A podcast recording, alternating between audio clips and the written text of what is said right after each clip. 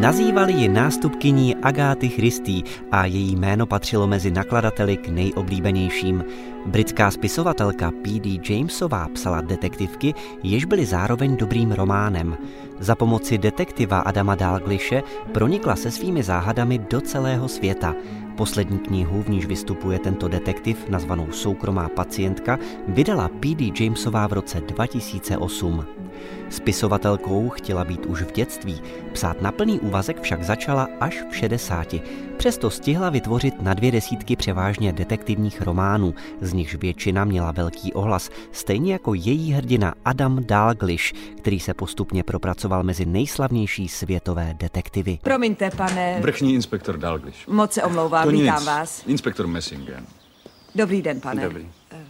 Promiňte, nemám vůbec tušení, proč jste... To chápu. Chceme si promluvit s jedním z vašich děvčat. V jejich románech se klasicky vše točilo kolem zločinu spáchaného v uzavřeném okruhu lidí.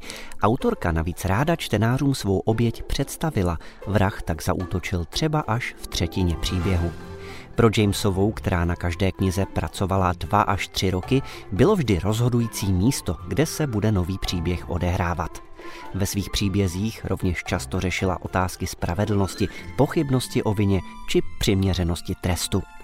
Ke slávě jejich detektivek přispěl bezchybný superintendant Dalglish, kterého spisovatelka uvedla na scénu hned v první knize Zahalte jí tvář. Kdo ho zabil?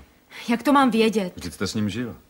Bydlela jsem u něj týden a pak mě od něj někdo vystrnadil. Ale, a kdo pak to byl? Ten, kdo tam měl bydlet se mnou. Holka.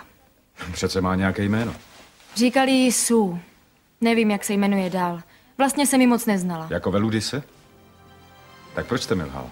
Do postavy Dalglishe prý vložila všechny vlastnosti dokonalého gentlemana a vykreslila ho jako mírně rezervovaného, inteligentního, vzdělaného a velmi pohledného muže, který je navíc básníkem.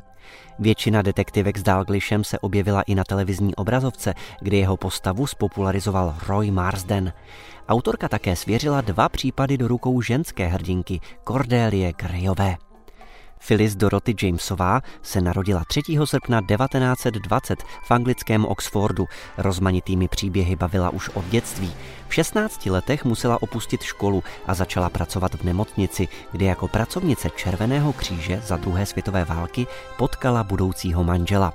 U toho se ale po válce rozvinula schizofrenie a Jamesová musela převzít péči o rodinu a dvě dcery. Psát začala v polovině 50. let, kdy pracovala, po večerech studovala a starala se o nemocného manžela. Po jeho smrti přijala místo v kriminální sekci ministerstva vnitra, kde vydržela až do roku 1979. Zkušenosti z práce státního úředníka bohatě využila ve svých příbězích. Poslední detektivku Soukromá pacientka vydala v 88 letech a v roce 2009 čtenářům nabídla hovory o detektivním žánru. Kromě detektivek napsala ještě další čtyři knihy, z nichž nejznámější je vědecko-fantastický román Potomci lidí, jenž se stal předlohou stejnojmeného filmu s Clivem Owenem a Julian Moorovou v hlavních rolích.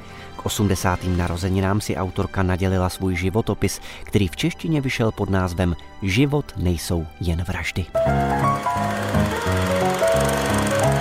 thank you